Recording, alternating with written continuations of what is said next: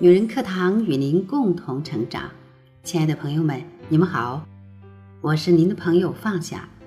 今天给大家分享来自曹植小妹的文章：妈妈喂的毒药，我一喝就是三十九年。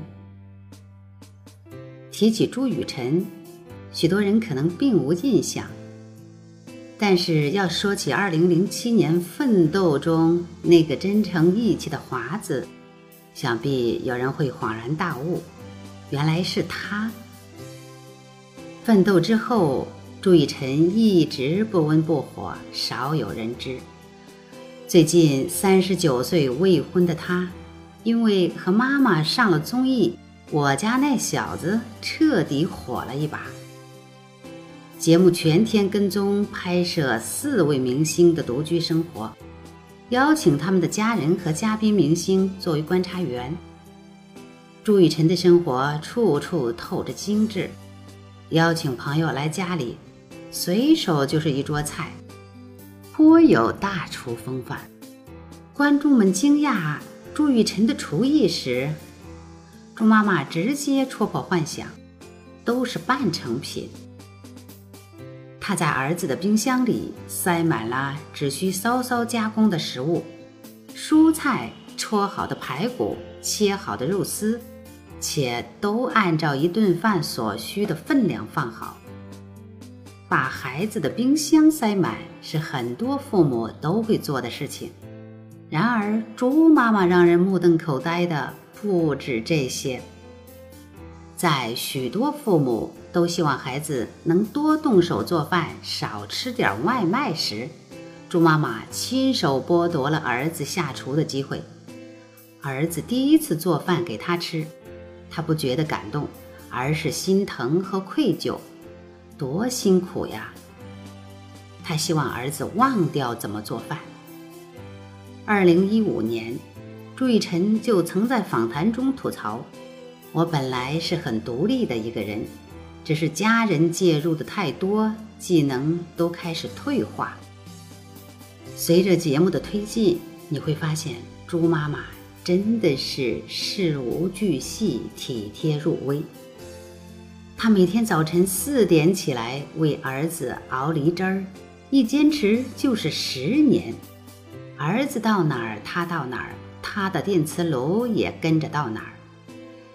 他似乎不觉得很累，反而乐在其中。我的宗旨就是，不管儿子走到哪里，我都会给他做饭，都会给他提供一个温暖的厨房。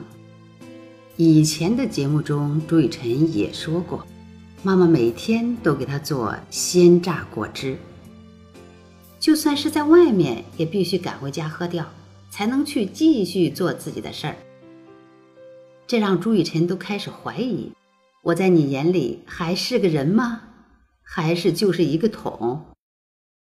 旁人觉得难以置信，朱妈妈却非常自豪：我是用整个生命去对待我的儿子。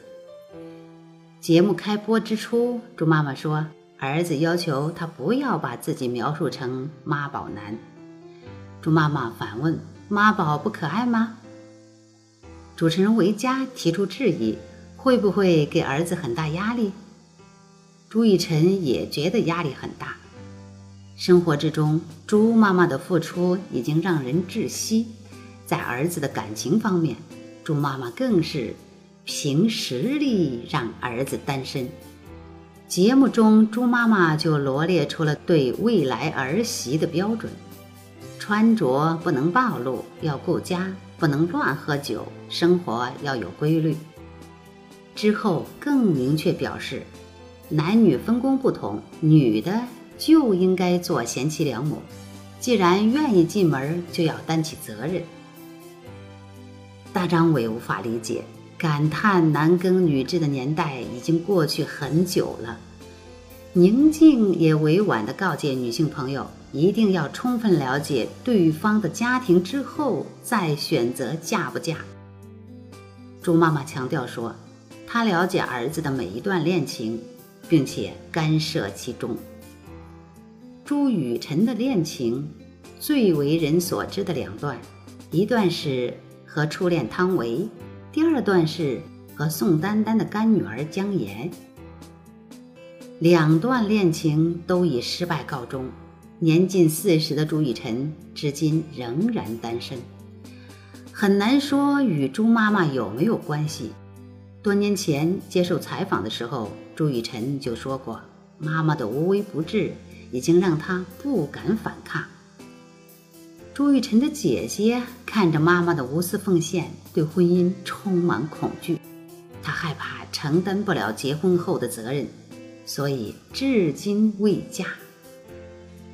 朱妈妈也知道，儿子就算结婚，百分之五十都是为了满足他的心愿。节目最后，朱妈妈向儿子道歉，表示已经认识到给儿子带来的一些伤害，他会改。可迟来的道歉依然有些苍白，造成的影响已经无法改变。就像节目中的朱雨辰在朋友都离开后。他涨红了脸，唱着“可惜不是你”，孤单落泪。为什么没有人愿意留在我身边？翻看朱雨辰过去的经历，他其实也反抗过，想要离开妈妈，所以从上海跑到北京上学。毕业后，他选择了留在北京。他也向妈妈发过火，希望她不要总把自己当小孩子。可是妈妈还是跟着他去了北京。他回家的时候，发现妈妈经常哭。我怎么那么没出息？儿子就这么离开我。儿子外出拍戏，他盯着各种投票榜为儿子投票，把儿子的每条微博都抄在本子上。他的确是为儿子付出了一切心血。可正是这些付出。让朱雨辰觉得你会把我搞死。节目播出后，朱妈妈的教育方式遭到了炮轰，但生活中和她一样拥有类似育儿观的父母其实不在少数。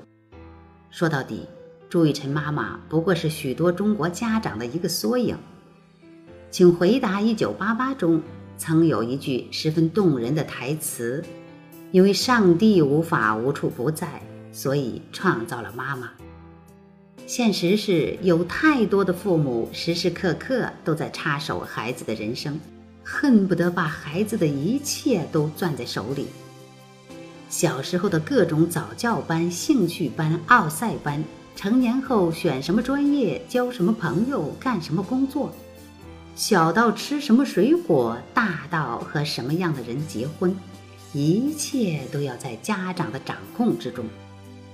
中国版《天台告白》，用尽全身力气拒绝苹果和鸡蛋的男孩。父母挥舞着经验之谈的大棒，为孩子铺好了一条通向指定方向的道路，看似是让他们避开歧途，却剥夺了子女独立思考和自主选择的能力。斯坦福大学新生主任、教育专家在《怎样养成一个成人》中提到，他在担任斯坦福大学新生主任时，发现有越来越多成绩和理论学习无可挑剔的新生，生活自理能力很差。父母对孩子抱着过高期望，在生活上包揽一切。孩子们一旦脱离父母的庇护和指引，走进社会，就变成了一个没有思想和独立生活能力的巨婴，甚至步入啃老大军。BBC 访问了两千名1946年前后出生的人，探究他们在不同年龄阶段的心理健康状况，结果发现，父母过度的关心与控制。会影响孩子的独立性和自我身份的认同。另一项研究表明，在父母控制欲强，孩子成长过程中有百分之七到百分之十产生过自杀的念头。费罗姆在《爱的艺术》一书中写道：“我们在母爱中间发现自恋的因素，因为他一直把孩子视为自身的一部分。”所以父母对孩子的爱和痴迷，可能是对自恋的一种满足。对父母来说，施加于子女身上的极度控制，是自我价值的实现与再延伸。更可怕的是，父母价值的实现，往往是以抹杀子女自身价值的实现为代价。近期被称为台湾版《黑镜》的网剧《你的孩子不是你的孩子》，引起了许多人的关注。在前两集《妈妈的遥控器》中，离异的妈妈奋力争夺回儿子小伟的抚养权，让人感动。原以为是一个母子二人相依为命的感人故事，随着剧情的展开，奇怪的事情接连发生。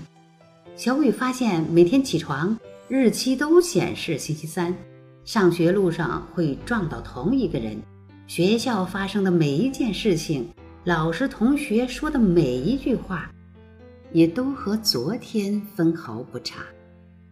在接连三天的重复生活之后，他终于明白，妈妈手中的遥控器能遥控他的人生不断倒带，让他一次次修正今天犯下的错误，直到妈妈满意为止。小伟稍有忤逆，妈妈就会让他倒带，重来整理好情绪。考试成绩差，倒带重来，再做一遍试卷。补习班跟不上，倒带。重来学第一天的内容，遇上自己喜欢的女孩，倒带重来，两人变陌生人，割腕自杀，倒带重来，直到他不想死为止。小伟在一次次倒带重来中，成为妈妈希望他成为的样子，一个衣着光鲜的成功人士，一个言听计从的妈宝男。一个被妈妈遥控器支配的傀儡，直到再一次听到初恋的消息，小伟决心反抗。他偷走了保险柜里的遥控器，以为终于能掌控人生了。妈妈却在身后大喊：“你以为遥控器只有一个吗？”这样依托于科幻外壳的害人故事，在现实生活中当然不会发生。可惜，恨不得孩子的人生。能够倒带重来、完美无瑕的父母大有人在。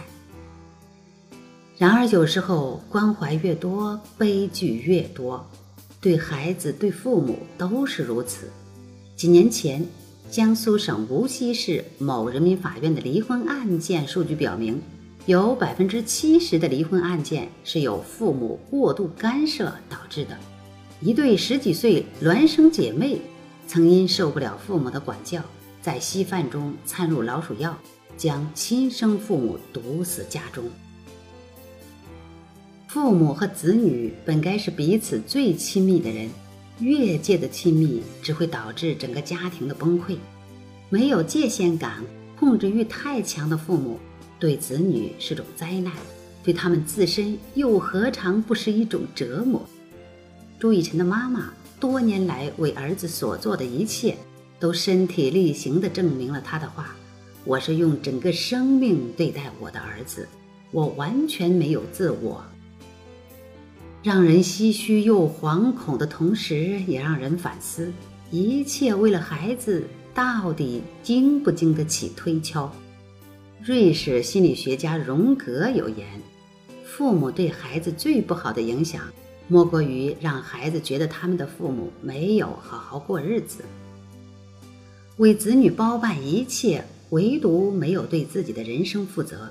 看似忘我的奉献，却因为爱之无度，附在孩子身心上的枷锁。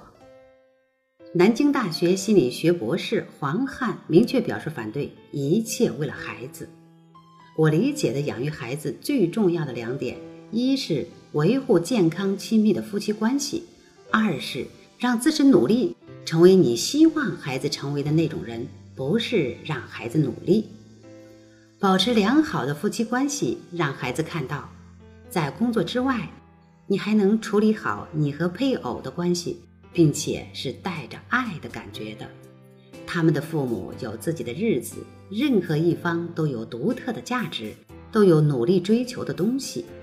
如果父母一切为了孩子，那么他们自己在哪里？如果父母可以没有的话，那孩子会觉得他也可以没有。保持界限感是让双方都远离折磨的秘密武器。前几天，一则新闻上了热搜：上海师范大学的一个女孩子为攻读博士和不理解她的男朋友分手。不少人觉得女孩子还是应该早点谈婚论嫁。为了读博分手，实在不值得。还有人说，不知道她家长有多苦恼。女生的妈妈却力挺女儿。面对网友们的嘲讽，妈妈风轻云淡。有魅力的女人永远不愁嫁。这就是为人父母该有的界限感。子女不是父母的傀儡，他们有选择的权利。父母能陪伴指导，绝不应该。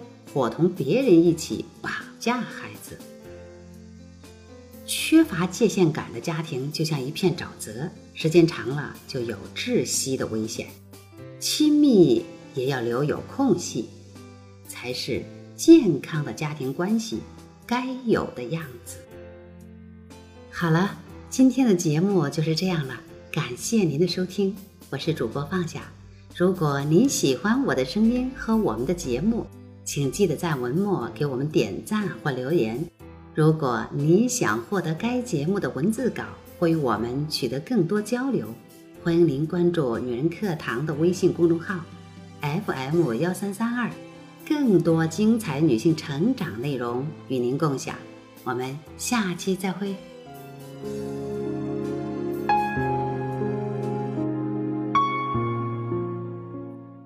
亲爱的姐妹们，我有一个梦想。就是通过女人课堂帮助千万女性学习和成长，从而也让姐妹们身后的千万个家庭获得幸福。个人的力量有限，所以我真的需要你的帮助，动手分享，让我们一起来帮助更多姐妹早日摆脱现实中的无助、困惑和迷茫，早日与我们一起学习成长。非常感谢，亲爱的，谢谢你的支持。